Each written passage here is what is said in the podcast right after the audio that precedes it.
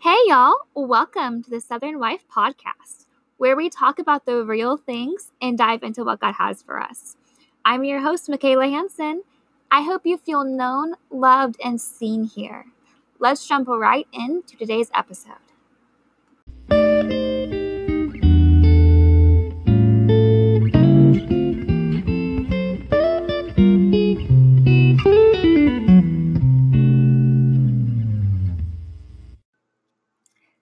Hello, hello. Welcome to the episode of The Southern Wife.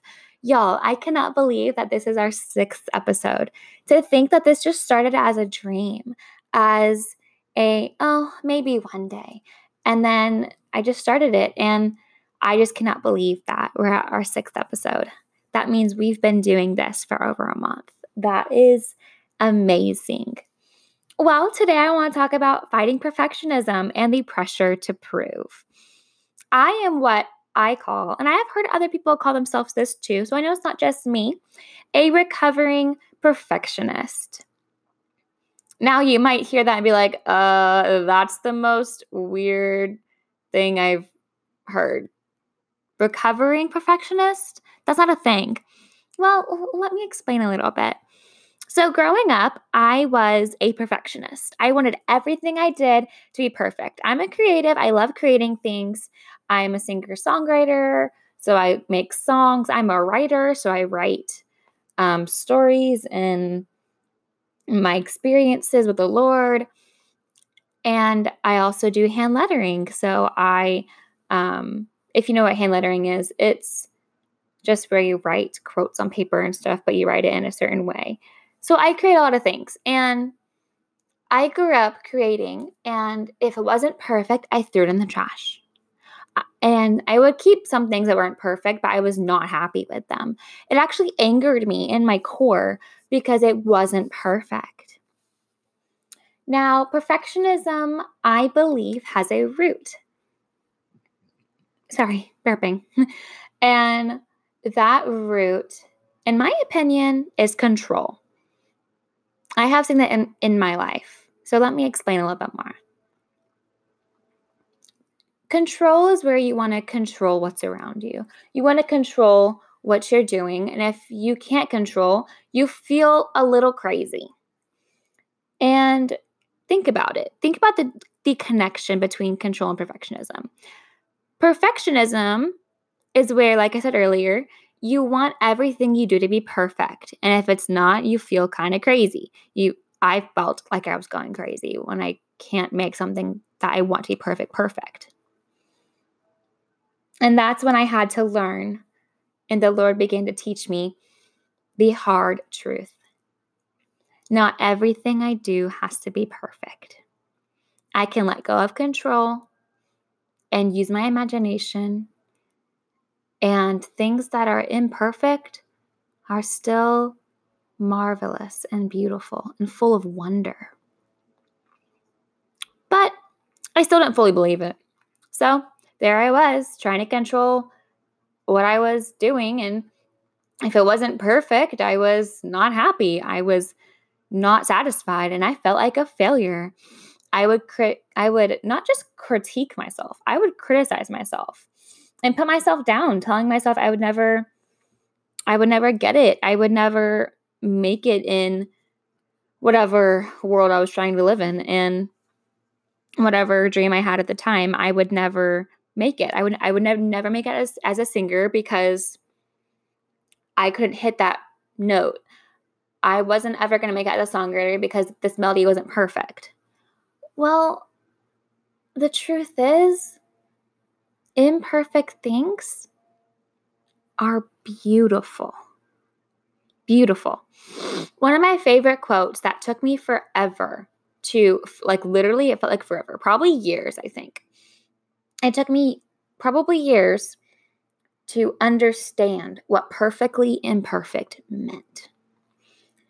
Perfectly imperfect, in my opinion, is where something you have in front of you is imperfect, it's flawed, it does not have all its crap together. It has crap and it's not perfect. But in the Lord's eyes, it's perfect. That's like us, too. God created us perfect in his image. Yet we're kind of flawed. I mean, we make mistakes, we screw up, things happen, we choose different routes that might not necessarily be the Lord's way in life. But yet he looks at us and still says, You're beautiful, you're full of wonder, you are my masterpiece. Now, if the Lord looks at us that way and says, You, you, you are, are my masterpiece, why can't we look at what we create and say, That's my masterpiece?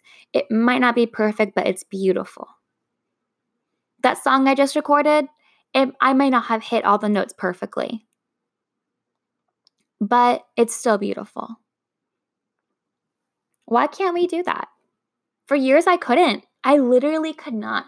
And I found myself drowning in perfectionism. And it just made me feel awful about myself. Awful, awful. And then I started to feel more pressure.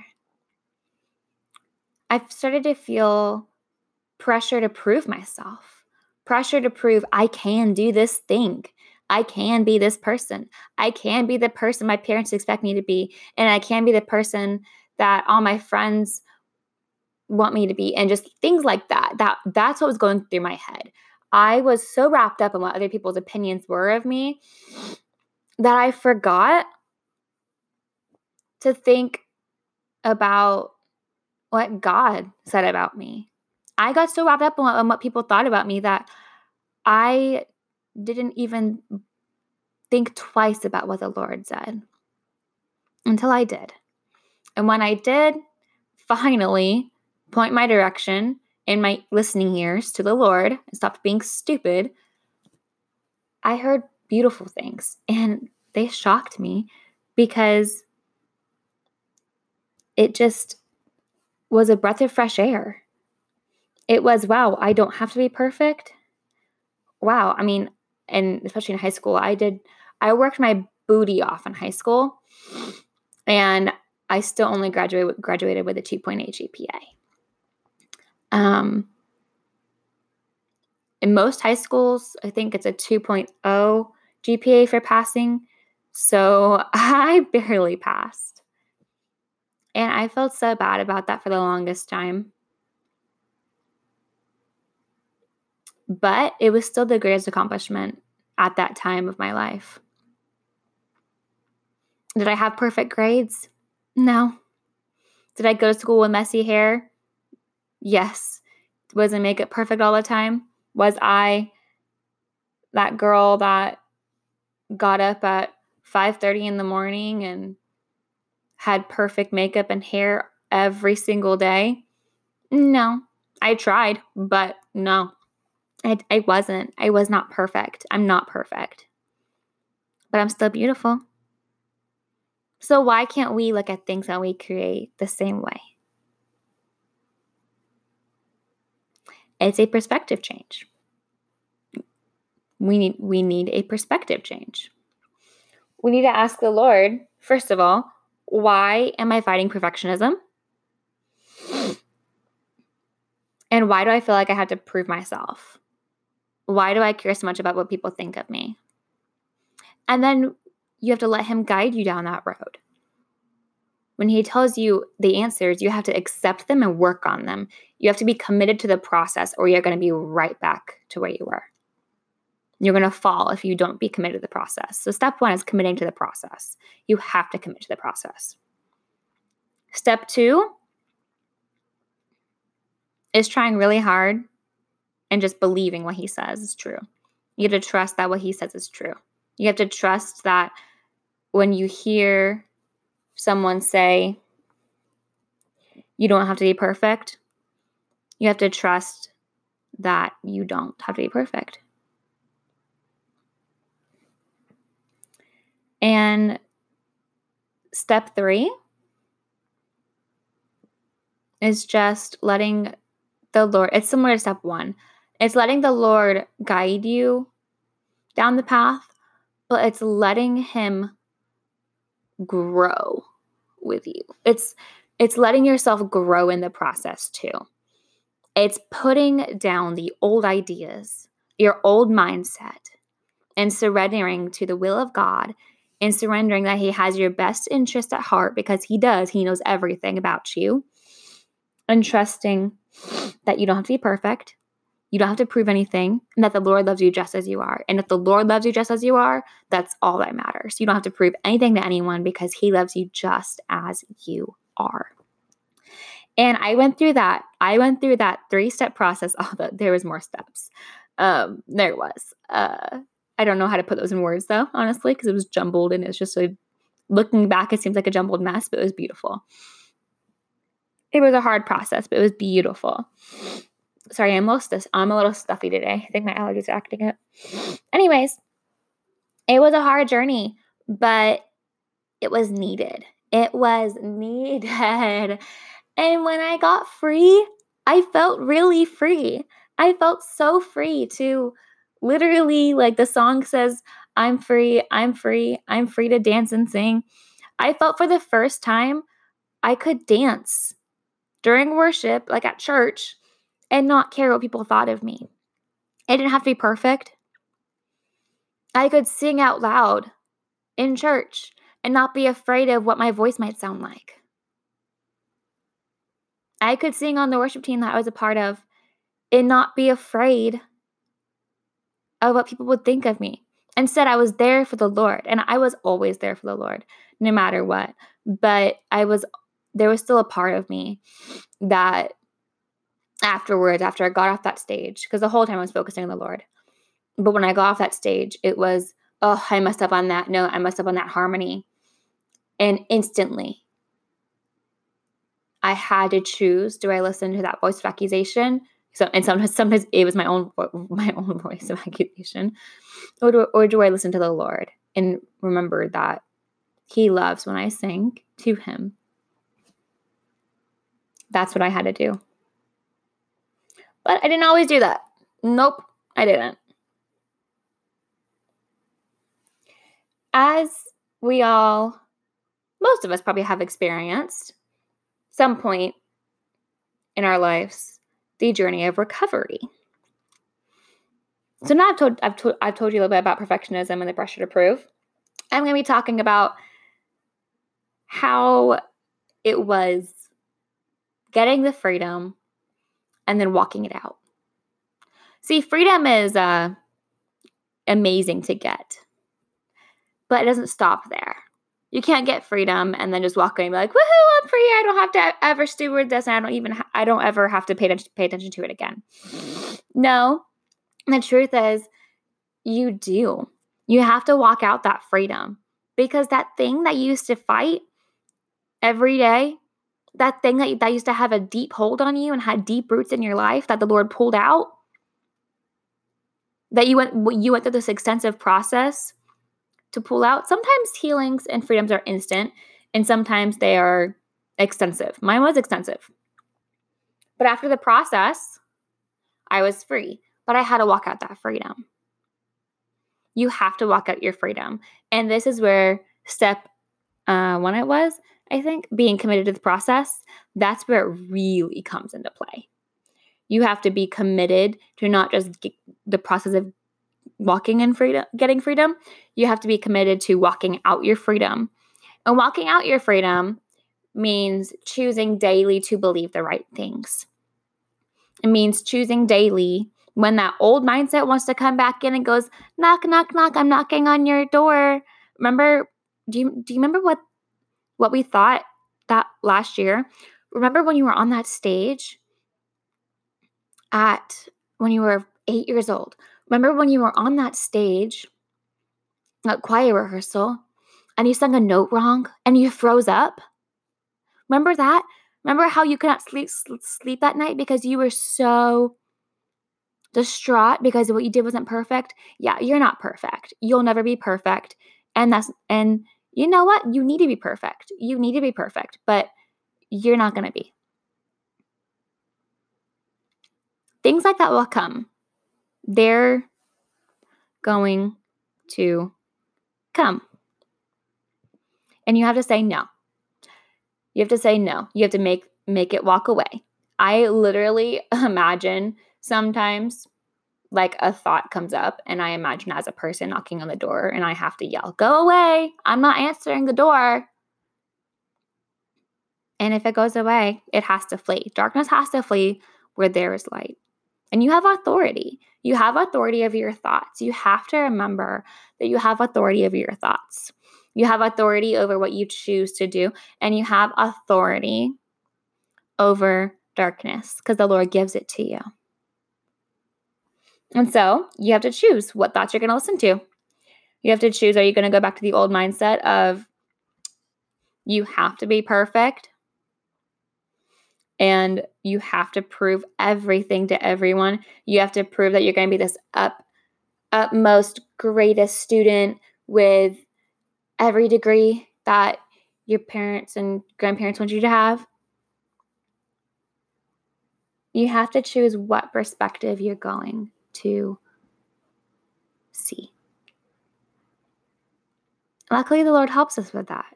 He really does. So after I got the freedom, I had to walk it out. And sometimes it was harder than others. Sometimes sometimes I gave back into it and I was all of a sudden scared of, of what people that might think of me. I'd write a blog and I didn't explain something so perfectly and someone asked me about it and was like, "Hey, this didn't really make sense." And I'd have to explain it to them and then after I explained it again, I'd have I would feel so bad about myself. And I'd go and change the blog and I'd re explain it because it wasn't perfect. So there's times like that where I did give back into the old mindset, but the Lord redirected me and put me back on track. He's graceful like that. He's merciful like that. He gives us so much grace, and He'll point us back to where we're supposed to be. As a recovering per- perfectionist, it's a daily choice to choose.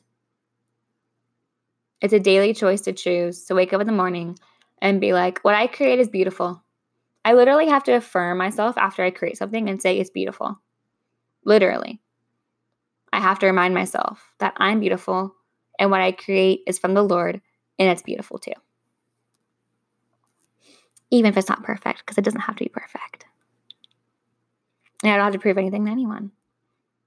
I am a daughter of the King, and He loves me for who I am. And my friends and fam- fam- family love me for who I am. And I have to remember that. It's not as, e- as always easy as it sounds, but it gets easier. It gets easier over time. And then one day you're telling your story. At least you should be. Everyone should be telling their story to someone. Even if, even if it's even if it, even if it's a friend, we are free by the word of our testimony, and by, and by the blood of the Lamb. So our te- our testimony is meant to be shared, even if it's to your neighbor or to one friend sitting next to you. It's meant to be shared. And it will actually bring more freedom into your life. It might even reveal some things that you still need to work on. So, yeah, recovering from perfectionism and the pressure to prove is not always easy. Society tells us things that are not necessarily true. Society told me that I have to be the perfect housewife. I have to have the kitchen clean before my husband comes home from work. And I have to do all of all this, all these things. I have to have my makeup done and a nice outfit on when my husband comes home from work. And then when I go to work, I have to do my very best at work, which yes, always do your best, always do your very best at work. I'm Not saying that. And then I have to, and, and then when I come home, I can't complain. I have to put my wall up and be all proper and act like everything's okay. Heck no. Uh uh-uh. uh If I have a hard day, I am telling my husband. We don't have to be perfect. Yes, society painted this picture long time ago. People chose to get into this mindset. And so society is still telling us that we have to be perfect, that we have to be perfect housewives, per- perfect moms, perfect dads, perfect um, house dads, whatever your job is. And we have to be the best. We have to be absolutely the best. And if we're not the best, we're nothing. That is a horrible mindset. You are where you are for a reason. You are where you are for a purpose. Do I want to be a nanny my whole life? No. But am I grateful grateful that I have a job? Yes. Am I perfect at my job all the time? No. I get frustrated with the kids. It's true. I do. But I can't. I mean, I don't take it on them. I promise I do not. But I get frustrated. I mean, yes, I do.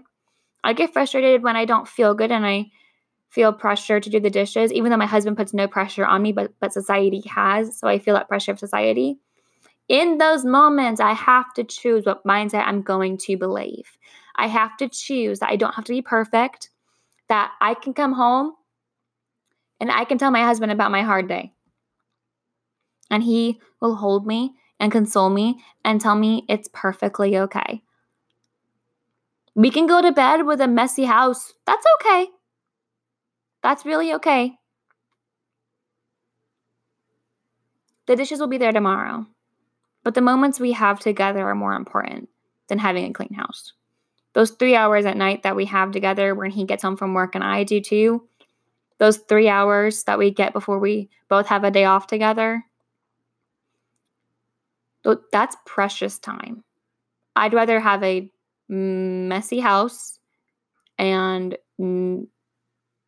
be in my pajamas in a messy bun, not looking perfect. Well, not looking perfect in society's eyes. And by perfect, by not looking perfect, I mean not, have, not having my makeup done and my hair all pretty,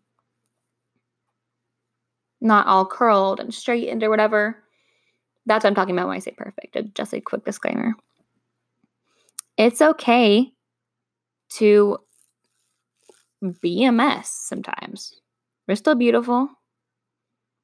Life is still marvelous and wonderful. But there's days I have to remind myself of that. And there's days I have to remind myself it's okay to go to bed with a ho- with a messy house. It's okay that when I have a hard day, I come home and I'm not so okay. Don't hide your feelings just because you think that you, that you need to look perfect and you need to be this image of who you want to be in your mind. Don't put a wall up. It's the worst thing you can do. Vulnerability is perfectionism's enemy. And when I started recovering from from perfectionism, I had to learn how to be vulnerable. Like I am right now. So I started and I self-doubted my I doubted myself daily. I still doubt myself. Honestly, self-doubt is still a, a still one of my enemies and I'm I'm working on it. I've made a lot of progress, but I'm still working on it. But I doubted every single blog post I posted that about being vulnerable about my life. I doubted every Instagram post, every Facebook post. I doubted it because I still because perfectionism perfectionism was still knocking on my door. Sometimes, like I said, it knocks on your what you fought in the past comes back and knocks on your door. And sometimes you tell it to leave and, they, and then it comes back a minute later. There's days like that. And it might get discouraging, but you have to continue to tell it no. You have to continue to tell it no and choose to believe the good things. Choose to believe what the Lord says about you. And that's how you get through. That's how you recover from perfectionism. And that's how you fight it. You fight it by letting the Lord guide you. You fight it by realizing it doesn't matter what society says, It doesn't matter about what anybody else says. I'm going to believe what the Lord says because what He says matters. What He says is true. What His word says is true. And as you start to believe that, you'll get more bold. You'll get more bold. You start you will start to doubt yourself less. You will start to doubt what you create less. You will start to doubt yourself less. And you will start to see without a doubt 100% what you create is beautiful even if it's not perfect all the time. You don't have to be perfect. And you don't have to prove anything. You can be exactly who you are, be exactly where you're at. You can have hard days and talk about them. You can have good days and talk about them. And that's okay too. There will be days where you want to be perfect. But you have to tell it now. You have to tell it that's okay. What I do doesn't have doesn't have to be perfect. I'm I'm I'm to try my best. I'm going to do what I do with excellence. I'm going to work with excellence. I'm going to put my heart and soul into what I create. But if it doesn't turn out perfect, that's okay.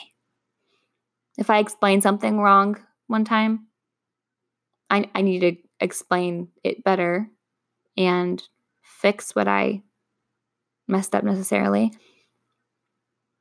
But afterwards, I can't beat myself up over it. Because if I do, then I really don't truly believe that what I do do and what I create after working with excellence, it doesn't have to be perfect. But I will say, I will add in, I'm going to wrap up right now, but I will add in that perfection that the mentality of not having everything you do having to be perfect can also be an excuse of laziness.